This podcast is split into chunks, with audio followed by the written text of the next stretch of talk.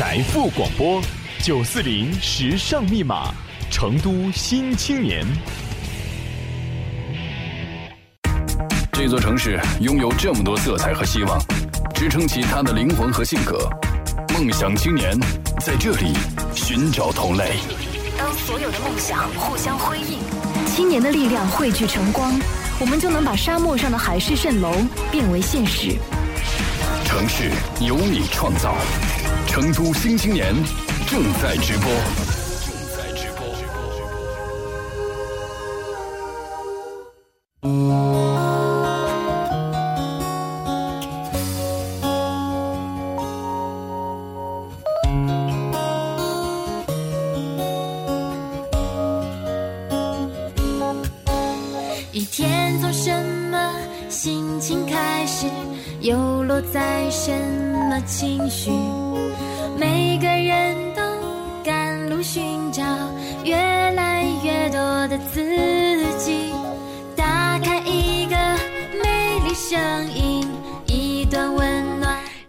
三分，欢迎您继续锁定 FM 九四点零，正在为您直播的九四零时尚密码成都新青年，我是思思。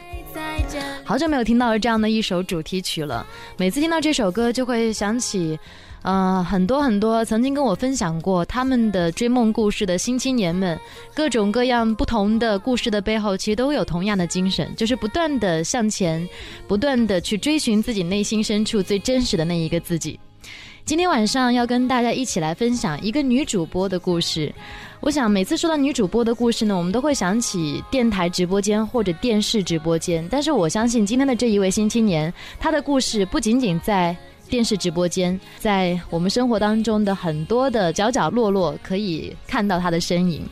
她是当年超女的三十强，现在的当家花旦；她是当年的主持人大赛冠军，现在的电视之星姐姐。她是我的好朋友，今晚的新青年唐蜜。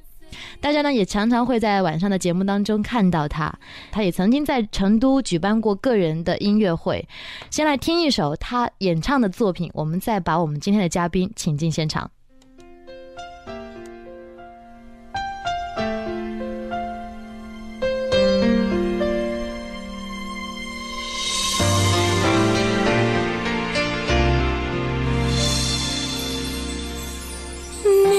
的手指，你的梦，你的后颈，你的口，我总忍不住徘徊逗留，怕一生爱都挪不走。你的笑容，你的愁。你的心情，你的梦，我总忍不住窥探追求。在生命的旅途中，我愿随你甘甜与共。爱我，没有你，我变得好贫穷，在人世中。少你左右，我想我连什么价值也没有。爱我，因为你，我变得好富有，在你怀中被爱占有，那种满足是一切都比不过。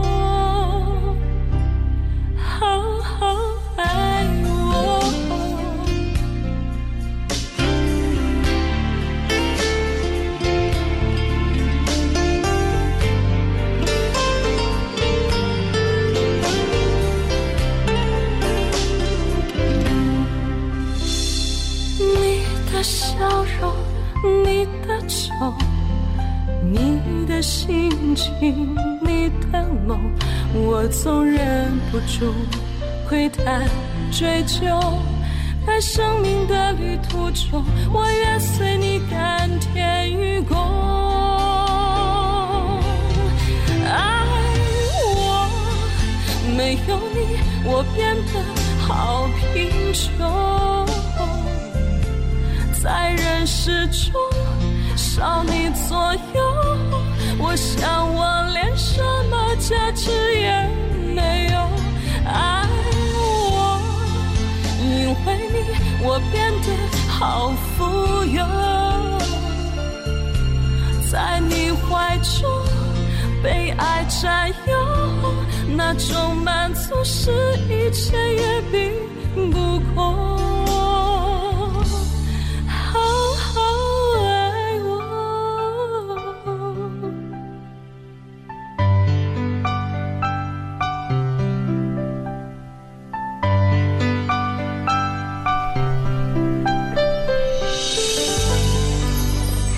知道现在有很多唐蜜的观众朋友，还有很多他的粉丝在听这一个节目。然后，当我刚刚放到那首歌曲的时候，短信平台就收到了有听友的留言，说从来没有想象过，原来唐蜜唱歌是这样的好听。欢迎我们今天的成都新青年唐蜜，谢谢思思，听众朋友们，大家好，我是成都电视台深夜快递栏目主持人唐蜜。嗯，可能大多数的时候，唐蜜是在。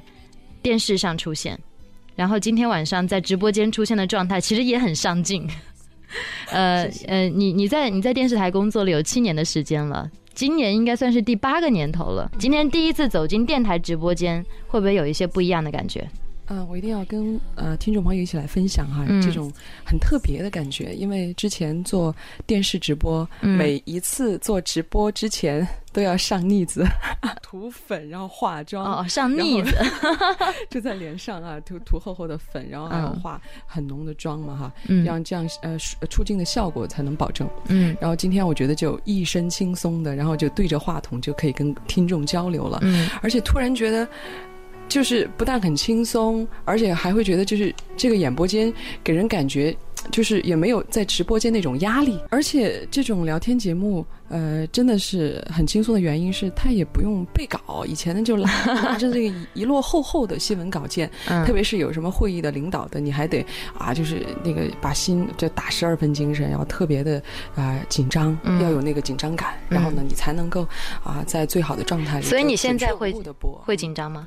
现在一点都不紧张。我刚才来的时候，我还会说：“哎呀，我说从来没有在电台录过节目，不知道是会是一个什么状况。”这个可能跟思思也很熟的原因哈，就是我进来的时候很亲切，嗯，呃，一说话就发现特别轻松哈。我也不知道，我从这个呃，就通过电波跟观众交流，和在电视里头跟观众这种交流，呃，观众会有什么不同的感受啊？我觉得听单独的听声音哈。是一个什么样的感觉？就是，所以我们今天可以把这个这个问题抛给我们的听众，因为我知道一定会有你的观众在听节目，他们呃平时对你有一个印象，会觉得这是一个电视主播。呃，我今天发的预告也说，我说他是七年前的主持人大赛冠军，现在的当家花旦。哎，要纠正一下，不是冠军，是那个前几名而已啊？是吗？是的，谢谢。那我是因为因为当中的冠军，因为我我心目当中你就是冠军，因为身边所有的人都跟我说你是冠军。这七年也是一个非常好的一个印证。那我想在电波当中肯定会有不一样的感觉，因为唐蜜之前也跟我说过，他说思思你知道吗？我今天在想象。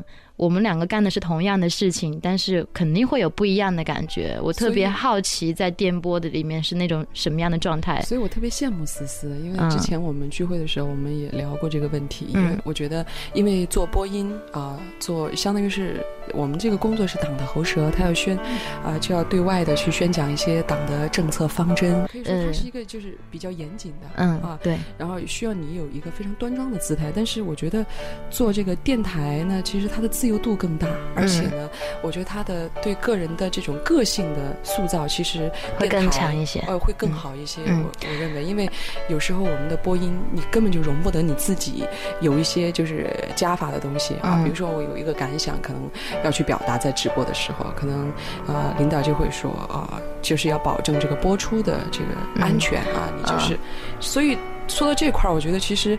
在电台做还还挺挺挺幸福的，我 突然觉得有一种幸福感。对对，但是我要纠正一下哈，因为思思呢是做的文艺节目、访谈节目，会自由很多吧？呃，可能会更多的带入主持人本身的特色在当中。但是，呃，同样的广播新闻节目也是非常严谨、非常认真、非常需要去呃高度的紧张，做好这个喉舌的工作，这是一个非常神圣的任务。但是，我想每个不同的节目、不同的主持人，他们可能在节目当中呈现的只是一面。就比如说，唐蜜是一个新闻主播，同时也是一个访谈类的节目的主持人，可能你呈现给观众的更多的就是一个。呃，主播的一一个一个形象，但是我相信，因为我跟你生活当中很熟了，我知道他有很多面，他唱歌非常好听，不仅仅是刚刚听到的这一个录音的版本，他现场唱的也非常棒。然后他有很多的兴趣爱好，呃，而且是一个对生活充满热情，永远就是只要他有时间，然后是一件很新奇或者是他认为很有意思的事情，他永远冲在最前面。我觉得是非常。呃，非常难得的一个，就是永远对生活充满热情的女孩子。应该说是一个跟。新闻播员反差 形象比较大的，比较大的在生活当中啊，也不是说是嗯，因为呢才艺呢其实也很有限哈啊，就是说呢，我觉得热情度是一直都保有的，对于生活的这种热情度，相信很多听众朋友也是这样的哈，嗯，就是有自己喜欢的事情都会非常执着的去做，然后台里的啊一些啊就是前辈啊，然后看见我就说啊，唐蜜就像打了鸡血，就经常做事情还是很有这一点，我们俩很像。我觉得这个是一个年轻的一个从业者，他应该有的一个状态。我们稍后一段广告之后再见。汇聚青年正能量，点亮城市梦想之光。成都新青年正在直播。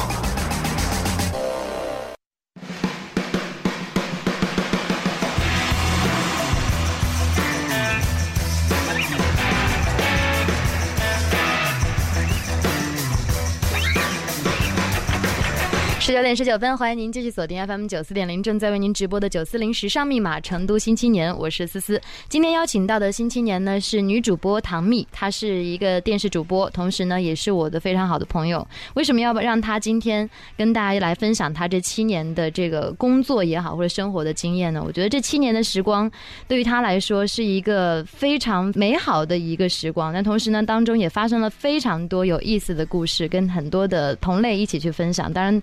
在我们的节目直播过程当中，你也可以通过我的短信平台零二八八六七四零九九九来给今天的嘉宾唐蜜来提问。继续欢迎蜜糖女神 唐蜜啊！刚刚刚刚有人在群里面问，为什么她叫蜜糖女神？这是我给她取的名字，就是你试试看把她的名字倒过来念。就是小时候很多男生会给你起外号，会不会把它倒过来念？反正。反正还好，我基本上没有被取过什么外号。有有一次，一般都会比较端庄，不会被 别人。没有，因为我名字不好取外号。好像有一次，我跟我们那个同学就坐后座的初中同学，我们说，我就跟他讲说，我说。我敢保证这个事情是这样的，不然你就把名字给我倒过来念。他说你本来就是那个，你倒过来 倒过来就是唐蜜了。你你倒过来念其实也蛮好听的，所以你永远就是打赌，就跟别人就基本上不会吃亏。呃，刚刚有人问到，就是我刚刚说到七年的从业时间，但是你会想象一个女孩子从学校毕业，然后就一直做女主播，大家也会很羡慕你。呃，一毕业就能当上女主播，但是我听说你是参加了一个非常重要的一个比赛，并且夺得了比较好的名次，嗯，然后算是一路过关斩将，才能够拥有现在的呃这样的一份非常荣耀的工作的。嗯，我觉得这份工作呢，就是就是看起来是挺光鲜亮丽的哈，嗯，其实。呃，背后呢，可能大家还是有很多不了解、不知道的一些状况。嗯嗯，参加那个比赛呢，是人力资源部搞的一个全国性的主持人大赛。嗯啊，那会儿呢，就是压力特别大，晚上睡不着觉，整天就在想第二天要比赛的内容。嗯啊，第二天就会嗯有一些辩论赛哈，因为你要你要想一些呃就辩论的技巧啊，还有找一些方法。就是那段时间，就是搞比赛的时候是特别特别累，然后。呃，比赛结束了呢，倒是真的舒了一口气哈，然后就顺利签约了。嗯，然后呢，嗯，签约之后呢，其实，呃，又遇到零呃零八年的大地震，对，地震呢，呃，我跑那个灾区，然后跑那个嗯灾后重建，那段时间那段日子呢，其实虽然磨练很大，但是也真的就是。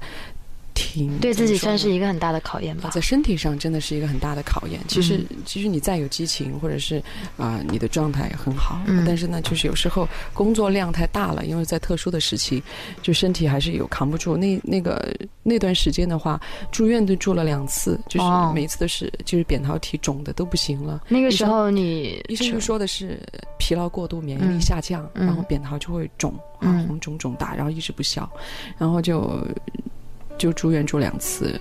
还有就是呢，因为灾后重建那会儿压力特别大的原因，就是每一天我们要去呃做一些呃就是灾后一些报道啊。那个那个时候呢，其实比灾中的时候啊，其实还要更加的揪心一些。因为有很多的特殊情况是在灾后出现的，嗯，就包括我们每一次去的过的那些弯道、走的那些山路啊，我们随时都会仰头一看，我们旁边的那个坡上就有一块大石头，你就不知道它会不会滚落下来，嗯，啊，就是有时候呢就会车子又出状况了，路又修了，然后又被陷在那个啊灾区里头，一陷就陷啊一天半天啊，就是啊，其实还是很焦虑的，嗯，啊，第一个也是焦虑节目啊，万一出不来当天，还有就是也焦虑就自己的安危安全，就是。是呃，那段时间呢，是处在一个有一点紧张，然后就是节奏快又焦虑的状态当中。那一年其实对人的损耗挺大的，但是成长也挺快的，因为呃，所有的关于灾后重建的报道，我都要出镜，然后自己写稿子，嗯，然后所以呢，我觉得嗯，任何事情它是有两面性的。也许你看上去光鲜亮丽，但是背后可能就是有。很多的付出，付出，啊，也许呢，这个付出啊，可能对你身体会造成伤害，但它其实是在帮助你成长。我觉得，就是有时候，嗯，两面性，而且我们多看好的一面。嗯，我觉得这样的话，就是你在进步的过程当中，你就会很开心。啊，这个开心很重要。我觉得，因为其实做主持人也是小时候的一个梦想。最早的梦想呢是。啊，想做歌唱家啊，觉得站在台上，啊，就是被聚光灯照着啊，就是特别特别的受瞩目的那种感觉啊。嗯，后来觉得好像唱歌这件事情特别特别难啊，就是，然后小时候妈妈带我去学唱歌，就去了一节课，我确实我觉得是什么让你就停下来了？然后就学了一节课，我长这么大，那节课学的是什么内容？你还记得吗？就是气息。啊，就是说你把这个歌唱一遍，就那个老师好像也不是特别的，就是专业。然后因为是在达州嘛，然后老师也不是很专业，好像，然后就让你去唱，然后唱。你是怎么就？我觉得好累啊，然后嗓子都唱哑了。我觉得老师教的也不好，我就放弃了。嗯，然后就放弃了，然后后来就去参加，呃，那个主持人大赛，一个推新人大赛，全国的，就拿了拿了前前十名。就我好像也参加过那个比赛，叫十佳十优那个，对对，评为十佳。Oh my god！然后就就自己就很。我当时参加的是唱歌，然后得了十佳。我是参加主持人。我们俩可能是在同一届，有可能。零六年，零我不是我这个叫暴露我的年龄。我要比因为因为我我觉得可以回顾一个一个时代，因为现在很多选秀节目哈，那会儿我们还那会儿我们就各种全国的。这个大赛，嗯，然后十佳十优的评比，然后最后后来就去学了表演，然后学了朗诵、主持，就是那种那种综艺类的这种表演课的学习哈。后来学了之后，就发现哎哎，主持这块儿好像还比较适合你，呃，比较适合我啊。然后后来老师老师呢，我的表演课老师一直让我去考表演系，但是我自己还是。拒绝了，因为我觉得，呃，女孩子嘛哈，就是传统观念有一部分的制约，另外一部分呢，我觉得做主持人，他其实能够在很大程度上去实现我啊，去在镜头前表达的这样一个愿望。我觉得就是，可能喜欢主持的人都有一个特点，就是还是比较擅长和渴望跟人交流。对，就是就这一块儿，就是一直有非常强烈的表达欲。对对对，所以后来就觉得做主持人还挺好的，我就去考。啊，就考川师，然后就考上了，然后就顺顺利利的就开始在学校学习。我收获最大的是大二的那一年，我们的思维课其实它的编排是非常啊非常有非常巧妙的。然后在那一年，我觉得收获很多。大家都说在大学里头好像学不到什么东西啊，但是我认为我在大学里收获是很大的。你是属于在课堂上收获特别多的？呃，对，我课堂之外，你有没有经常参加一些活动？就是练声嘛，然后这个就看个人了。就有我练声把嗓子都练哑了，后来我就我能看得出来，你一定是对这个事业特别热爱的。然后我是学习委员来着，然后他们说一个寝室一定有一个超爱学习的，我觉得应该我就学霸。没有，也不是说学霸，因为自己很喜欢这个东西。嗯，其实，在大学里，我觉得状态就应该是你稍稍有一点努力，你都会好像比别人强很多的感觉。嗯，就是很多人他都。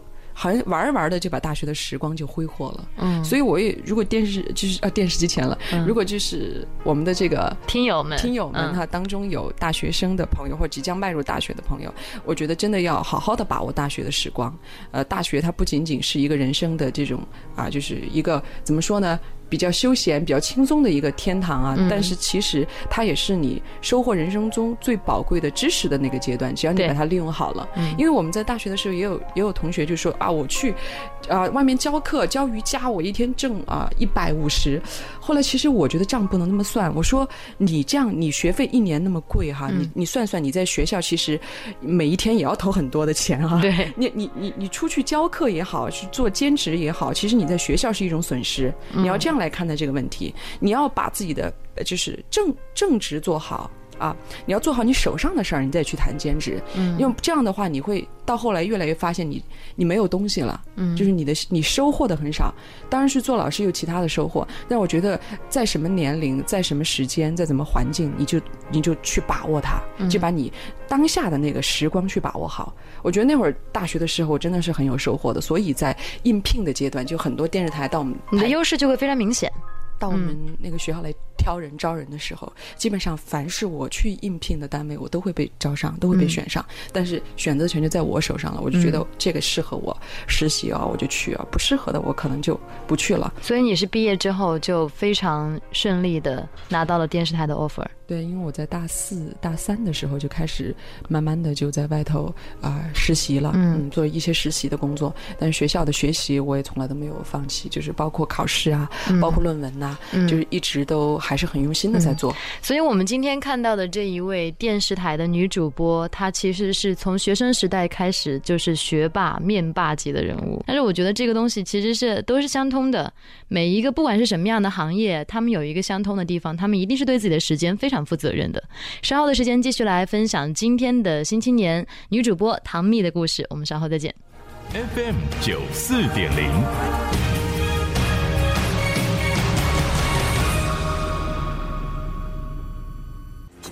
多少人说自己是成都人，却不懂这座城市；多少人说自己年轻，却说不出什么叫青年精神。正直，勇敢。独立的成都新青年，正以创新的力量再造这个城市。成都新青年，阳光召集令，通告全城。如果你拥有青年精神，如果你也渴望用自己的光芒点亮这座城市，欢迎你加入我们的青年聚集地。发送邮件到思思九四零 at 幺六三点 com，讲述您的故事，更多同类在等你。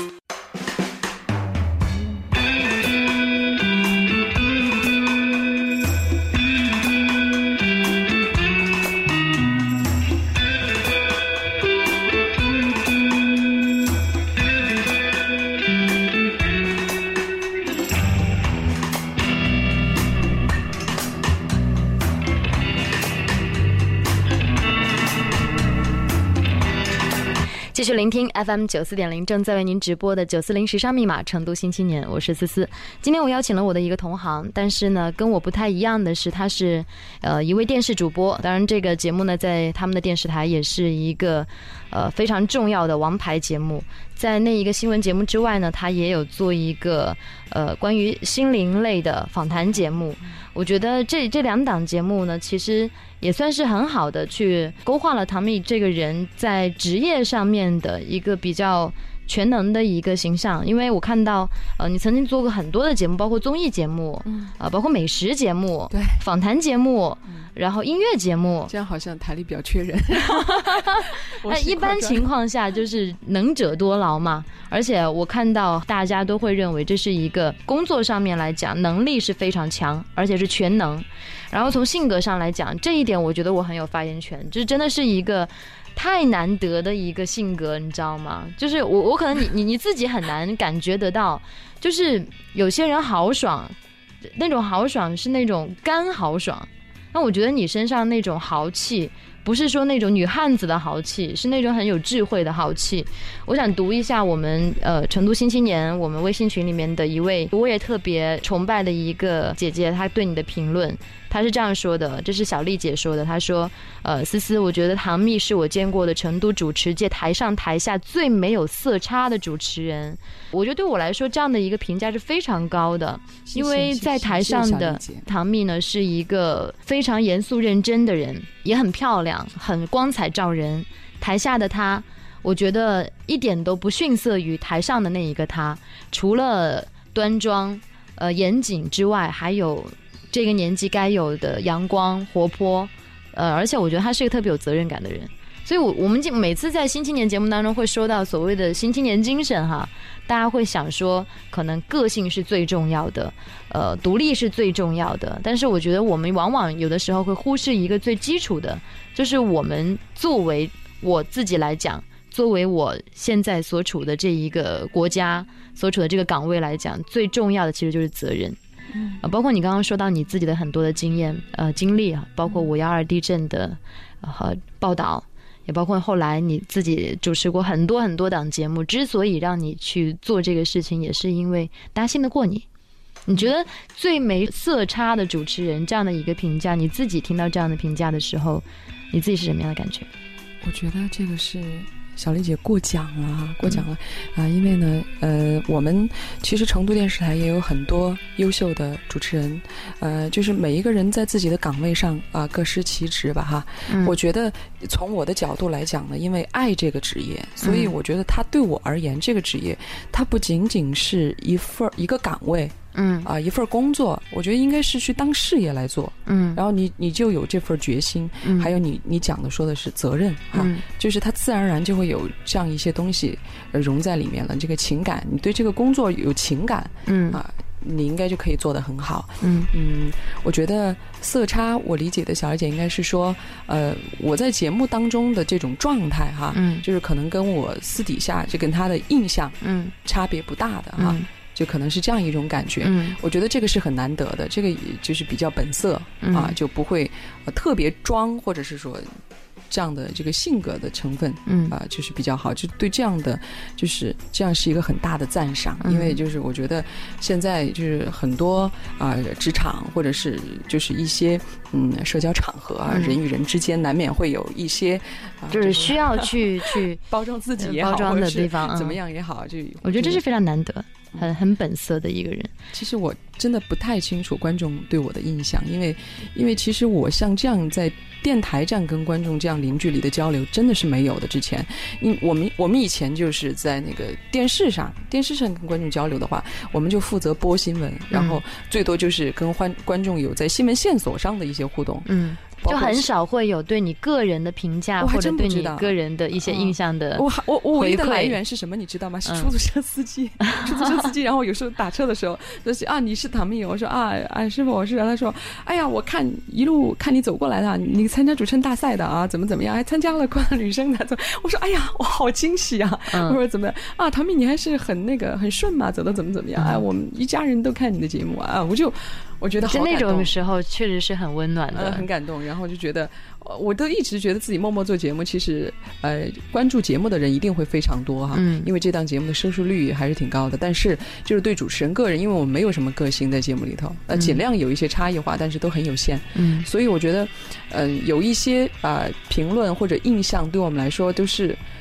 就是很惊喜的一件事情，我觉得好开心。就是像小丽姐刚才那样的，有有一个就是相当于一个回馈，就对你的一个看法。嗯嗯，我刚刚看到也是我们的一位资深听众，呃，明句，他说他曾经在电视上看到过你参加。快女的那一个节目，别提了，能不提那段吗？但是是真的成绩，成绩很好。回过头来，我再也不去了。因为那个时候嘛，因为现在你让你去参加一个选秀节目，肯定很困难，因为你肯定会呃衡量一下这个节目对我来说的到底意义何在呀。但是那个时候不会想那么多，我喜欢唱歌，我想要一个舞台，我觉得就那么简单。对。但是后来因为你主持人的基本上没有，因为你主持人的身份好像是，然后就终止了这个比赛的流程。他说当时对你的印象特别深刻，他觉得你唱的多好的。不好，记不记得那时候唱的是什么歌？那个时候就刚刚有刚刚思思最早放的那个爱我，爱我，这是我在呃主播歌会唱的，也是在呃快女的时候也唱过，但是在快女的唱的时候呢，发挥的并不好。其实我感谢这个比赛，我觉得任何一件事情哈，我觉得回过头来。对那件事情都是感谢，不论是好事还是坏事，我发现就是上帝他给你的很多遭遇啊，其实都是有道理的，就是不要去埋怨，因为真的任何一件事情，你回过头来去想，那都是好事情。虽然说那次快女好像也没有拿到多好的名次，但是我觉得在这个过程当中，还真的就是在唱歌的技巧和在台上的这种就是台风啊，包括就是还有练胆呐，我觉得都是。有提升的，嗯。后来我参加完了之后，我觉得回回过头来，我在唱歌在处理的时候，我要小心的多。我其实以前是一个，包括现在我没有学过唱歌，嗯，呃，但是呢，还有一个致命伤，我不像很多选手，他们是有驻唱的经验，嗯，或者是他们其实有在音乐学院的这种啊，就是学习的经验，对，所以，嗯，所以我这样一个是没有学习的这种背景，然后又没有就驻唱的经验的话，对于我来说。我能去那个舞台上，那么专业的歌手跟他们进行一个 PK，我觉得就是。我现在回过头来，好后怕，我怎么胆子那么大？然后反正经过这次事情之后，那个时候刚毕业没多久吧，刚刚参加工作没多久，应该也有几年了工作，但是那个时候还年轻，现在也年轻，而且之前说到，这唐蜜是一个逆生长的一个女孩子，她现在也很年轻，她参加工作很早，我们俩还刚刚还在交流说，最早的时候永远都会觉得自己是个主持人，一定要往成熟里去打扮。对，我看到你。呃，现场采访的照片，然后看到很多就是直播的状态，我觉得有两点哈，可以跟大家分享的。一个就是，呃，可能早些年会把自己打扮的更成熟知性啊，每次出去的时候都是那个状态，就有点比较有主播范儿。现在更像一个小小女孩儿，一个对生活充满热情的女孩儿。我这种状态也非常好，返璞归真。还有一个是什么？呃，可能大家都看到过各种各样的时政采访。然后你都会觉得那个采访的那个女记者呀，她是看上去就是正襟危坐，然后一定是特别端庄的。但你去看唐蜜去采访别人的照片哈，永远都是笑嘻嘻的。然后我觉得不管是在什么样的地方、什么样的时候，你都是一个可以给别人带去阳光的人。这种阳光的状态是与生俱来的，还是说其实你呃，包括你的家人啊，包括你后来受的教育啊，你自己有对自己有这样的要求？嗯，其实从来没有要求过自己，嗯，要达到一个什么样的状态？我觉得这是父母给的吧，嗯，就是你，当一个人他的那个，你从小的受到的一个家庭的这种氛围的感染，你可能会，就是有一些。天生的乐观也好，然后天生的这种开朗也好，我觉得这应该是父母给的，应该是感谢父母吧。但是其实，在工作当中呢，嗯，因为我是一个就是很容易就是跟对方能聊到一块儿的，就是聊到一块儿，你就可能就会你就会变得很开心。而而且采访的时候跟采访对象呢，嗯，你必须姿态要低一些。然后，因为我听过央视的老师讲过，就是你采访的时候，如果说是在角度上。你能够啊平的，你就尽量跟他啊，就是呃，就是怎么讲，就是嗯嗯，尽量你们你跟采访对象是保持同样一个高度，就是大家是平等的交流，平起平坐的那样一个感觉的。然后如果说是嗯有有可能的话，或者是说条件呃给你这样一个空间的话，像刚刚有一张采访照片，就是我在人群里采访一位啊一位大叔，然后呢刚好。他是坐在那儿的，人人群呢又很窄很挤，我就会蹲下来，然后仰着头举着话筒问他，然后他特别开心，然后说的也特别好，只要这样，我们后期出来呢也能用这种，就是要跟要跟就是采访对象在最短的时间里跟他融融合，他说出来的话呢，可能就是最贴近我们想要的那个效果，嗯。不管是照片当中还是节目当中，都能够感觉得到。我觉得，呃，亲切是每个主持人给自己的一个要求。虽然说你并没有非常刻意的去给自己这样的要求。十九点四十五分，继续聆听 FM 九四点零，正在为您直播的成都新青年，我是思思。今天邀请到的是新青年女主播唐蜜，跟我们一起来分享她的故事。其实她生活当中也是一个。特别有活力的人。最后一个小节的话，我们把时间还是交给我们的听众小猫同学，向我们今天的嘉宾唐蜜提问。他说：“既然如此多才多艺，那么如果再给一次选择的机会，你还会选择现在的职业吗？为什么？”嗯，谢谢小猫哈。嗯，如果还有一次选择的机会的话，我还是会选择这个职业。嗯，因为我发现这个职业除了它本身很美好之外。还有就是，它其实可以承载我所有的这种才艺也好，爱好也好，它是可以承载的。因为因为主播这个行业，我们经常也会有各种各样的比赛，各种各样的内部选拔，还有各种各样的活动。它其实是可以多方位的来展示一个人的。我觉得这样的话，嗯，在这个团体当中，你既然能既能够实现梦想啊，又能够啊，就是又能够很。嗯，忠于职守的，能在自己的岗位上一直干下去，很有幸福感的干下去。嗯，呃，我觉得有必要跟大家一起来呈现一下你现在的工作状态、工作和生活状态哈。就是大家可能会觉得女主播的生活可能就是，呃，工作时间就是上镜做主持节目。下了节目之后，他的生活是非常神秘的。但是我觉得你的工作其实给你带来了很多你生活当中丰富多彩的一些经历。比如说你现在说到的，呃，这个工作它可以给你很多的展示的机会，很多各种各样的舞台。其实不仅仅是在镜头前的那一个自己，包括你唱歌也好，你自己也会做一些配音啊、朗诵啊，还有舞台上的一些表演。然后这个平台都给你提供了这样的一些一些资源。而且他是一个策划能力特别强的人，呃，我我觉得这也是一个值得我们探讨的一个话题。我们怎么样去利用好自己职业带给自己的一些这个线下的资源，然后把它去做一些能够实现自己的理想或价值的一些东西，这是很多人忽略掉的一个东西。对，我觉得我自己也是这样。我呃，很多人会提醒我说：“哎，你你有那么好的平台，你有那么多好的资源，你为什么不把它用在你，呃，生活当中那一些你想做的事业当中呢？”其实这这样的话，他们也跟我说过。我觉得这样的一个经验还是值得跟大家来分享一下的。嗯，说到经验谈不上啊，因为其实，嗯，我觉得这是跟。嗯，工作时间长了，就会的自然而然带入一种状态有关吧。嗯，嗯，因为你对什么事情可能多上一些心。嗯，比如说，嗯，打个比方，就是发型的问题。嗯，就以前呢，呃，咱们台里的发型呢，就是由化妆师来负责。嗯，但是偶然的机会呢，我了我认识了一个就是很厉害的造型的老师，然后我就跟他探讨了这个问题，发型的事儿。后来。他推荐我去哪里哪里，然后做这个头发，然后完了以后呢，我们台里呢就呃有了这个资源，然后我就跟领导对接，然后就说有这个资源。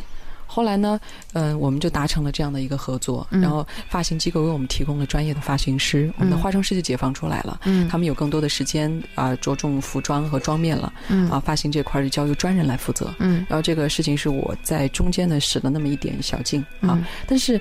类似的事情，其实你做了很多。呃，类似的事情，牵了很多线，搭了很多桥。对对，就是就无意当中呢，我就有这个热情去做这些事情。我觉得，首先是要有这个意识吧，就是觉得，哎哎，这个事情对我们还是有好处的。嗯，所以因此我还得了一个。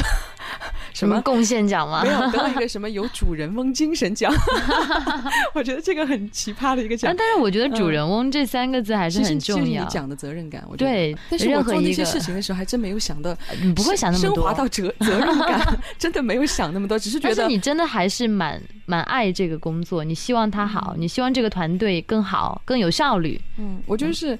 就是有热情去做，就觉得哎，这个事儿做了，这是好事情啊，为什么不做？就是这个，我就是这么想的。其实很多人也可以做，只是他们可能，呃，就就是没有这个意识，他们就不会去想啊，就是觉得就是归根结底啊。现在有些我我自我检讨一下吧，其实就是懒。没有没有，呃，就是我也很懒。呃，就是这种 这种懒呢，倒不是说你你平时多么的不思进取，其实想法有很多。现在年轻人各种各样的想法。但是，当一些思路、一些新的思路提过来的时候，这不是所有的人都愿意去实践。其实很多时候就是一个很小的事情，你不愿意开始，于是就不会有接下来这一大片的新的思路了。呃，刚刚平平哥问了一个问题，他说你从业那么长时间，呃，我觉得从事电视工作还是能够接触接触到各行各业各种各样的人，然后呢，你也做了很多的采访。然后希望可以了解到这七年对你来说最难忘的一些故事，哪些画面会一下子就闪现在眼前？嗯，其实呢，作为一个地方台的话呀，我们你说要有一些特别有影响力的事情呢是没有的，但是往往就是老百姓的柴米油盐的一些小事情呢，呃，我觉得也是非常非常的有意义的，这是非常贴近生活，能够打动你的。呃，他他们我们做的是民生新闻为主，嗯啊，所以我觉得。就像走基层吧，我举个例子吧，因为我们做的虽然说都是采访的很基层的、很一线的，但是我觉得这种事情做起来，其实心里的满足感是挺挺强的，因为你能发现，因为你的参与可以使一些事情达到对方想要的一个效果，而且是好的效果，而且就是。各方都会很满意，嗯，很开心，嗯，我觉得这个事情就是我们啊做记者有限的能力当中能够做到的，就是最有价值的事情啊。嗯，比如说我们上次做那个，嗯，走基层，就是下达了任务哈，各个台要走基层。我走基层的时候呢，去去做了一个高河镇啊，我不知道大家知不知道这个镇哈，反正你在之前是不知道的啊。我是之前没有听说过的。我们去高好镇很偏远，那个路也不好走。嗯，然后我们去发现村子呢经济不是特别的好，然后我们就问。就是问当地的百姓也好，去采访，就他们想要做什么，就是他们想通过这个这一次的这种走基层，他们想达到一个什么样的效果？他希望能带动他们的旅游方面的经济。嗯，然后我们就去精心设计，因为像成都周边的这样的啊有山有水的好地方其实是不少的。嗯，那我们怎么去做呢？然后当时我就出镜。出镜的内容呢，就呃，就是做的比较有设计感一些啊，包括自己捉跑山鸡，嗯，包括自己去捧溪水啊，尝他们当地的这些东西啊，然后还有一些大自然的景色，因为。包括我跟摄像商量怎么拍这个镜头怎么拍，这是一个螳螂，然后后面是绿叶，那我们是把后面虚化，然后怎么怎么样，然后 拍怎么样做景深，背景是大山，然后我们每一个我们就拍的非常认真，然后捧溪水，然后它这个跑山鸡怎么做呢？跑山鸡啊，就就就去想每一个细节怎么设计，嗯，就一条非常简单的新闻，而且嗯，按理说这是属于一个时政类的新闻走基层，嗯，后来我们做的很鲜活，出来效果很生动，特别好，出来。效果，当时新闻一播完，然后就有很多观众打进来电话，就要问这个地方啊，就问这个地方有没有就是可以定的这个电话。嗯，这是一条服务性的消息，我们做成了。所以呢，就是高河镇那边反馈回来就说，我们就是给他做的很生动啊，他们收到的效果也很好，就当天就呃线就爆满了。嗯，哎，我们就听了就好感动啊！你说很有成就感。跑山鸡，然后还有溪水，还有大山啊，就就这些再平常不过的东西，对他们来说这是很重要的。然后你你你去那个地方，你跟你的记者，你跟你的摄像记者一起搭档来完成这样一件事情，你会发现当时你没有想到会有这么一个效果。后来领导就是台里的领导会内部有一个评选，就说。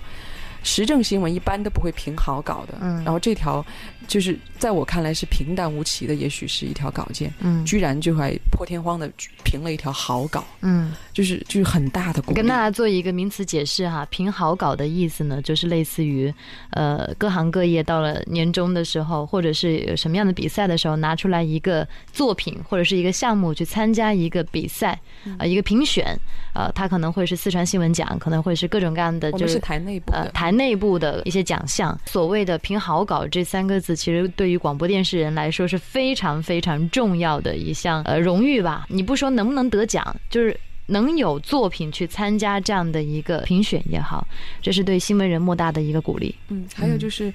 嗯，好搞这个呢是一个很大的鼓励。另外呢，就是最近的一次国庆节的升国旗仪式。嗯，然后呢，可能很多台都报了，就每一年就惯例升国旗啊，很多人去天府广场，然后怎么怎么样，呼个口号。嗯，然后我们还做了一条国旗班的稿子。嗯，就是提前我就做了准备工作，联系到了武警支队，然后问了他们，嗯，就是准备的，就是场地，他们的基地训练基地在哪里？嗯，我们四点钟就去他们的基地了，陪他们一起准备，嗯，然后拍他们那个洗漱的过程，然后。他们前前后后的过程拍完了之后呢，我们就去天府广场拍他们怎么去呃升国旗啊，国旗前的准备啊，也做一些采访人物的采访。然后在这个环节当中呢，我们锁定一个人物，见人见物见细节嘛，锁定一个人物哇，我就找了一个那个国旗班的那个最高那个那个小伙子。后来呢，就是拍完了这条新闻呢，一般的程序呢可能是哦拍他们准备，然后再拍他们到天府广场，嗯，最后可能就收工了。但是我说不。我们再回去，我们再回到他们的营地，看看他们升完旗之后又是什么样的状态，这样才有对比嘛？整整个可能前后才有一个呃给人感觉比较生动的画面。嗯，然后我们就我们的摄像记者非常配合啊，然后我们就一起回到了他们的营地。那个时候天亮了，我们去出出门的时候天还是黑的。然后后三四点，对，然后后来就回去了。回去了之后呢？他们好放松啊，那些小伙子，就他们都很帅的，嗯，一米八九几的个子哈，然后扛着国旗那嘻嘻哈哈的，然后笑蹲着了什么的，我们就把这些画面全部记录下来了，嗯，然后又问他们有什么爱好，就像你今天，呃，就是就是呃，除了他们的工作以外，他们更多面的自己啊啊，军人就是给人的感觉严肃的。一个固定的一个形象，但是我们不要，我们要他更加接地气，我们要一定要拍，他其实就是一个二十岁左右的小伙子，他该。十几岁，对，十多二十岁，所以他们太严肃了。我觉得这不应该是他不符合他们这个年龄该有的东西。但是他必须要去呈现这个状态，因为这是给给一个公众的一个形象啊，必须要有这样的形象。回到营地之后，他们全部放松了，这个画面非常宝贵。然后，然后我说你们有什么爱好？其中就就起哄嘛啊，他会唱歌啊，怎么怎么样？他们啊，我看好声音啊，大家聊得很嗨。然后后来就有一个军人，有一个呃，有一个小伙子就唱了呃《听海》。嗯。他就唱了一首《听海》，然后我就把它记录下来，然后就放到我们新闻里播。嗯，啊，然后就是这样就很完整这条新闻，就是最近的哈。嗯，其他的时候还有什么？其他的可能也没时间说了。我就通过这两条，其实也包括今天这一个小时的聊天。我觉得唐蜜他其实是对任何事情都特别认真，因为我知道你在另外一档节目当中你是责任编辑，然后你也会有很多的设计，因为原来也学电视。然后当中有一个概念，就是主持人是有些时候他是需要有导演意识，就是我们怎么样在工作当中去去思考这个东西怎么样做得更好，这是大家可以去学到的东西。不管是在生活当中还是工作当中，多加一个“思”字，它会给你带来很多的收获。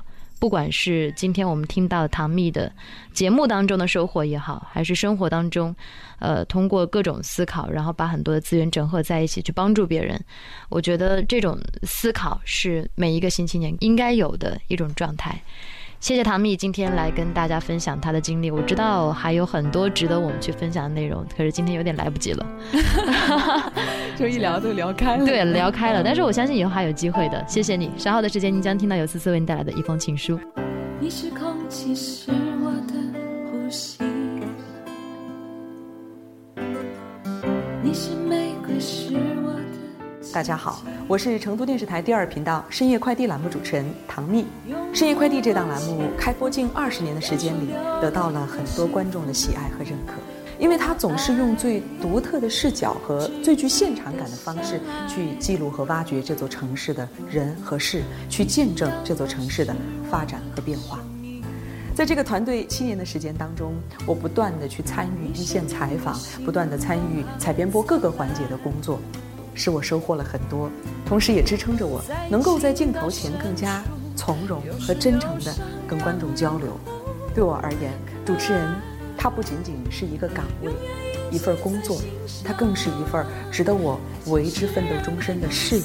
如果把采编播比喻成新闻战线的一场接力跑，那么主持人一定是这场接力跑最后一棒的接力者。我会继续参与一线采访，同时接力好这最后一棒，做一个有坚持、有梦想的新闻人。你是空气，是我的呼吸，爱情是二个元素，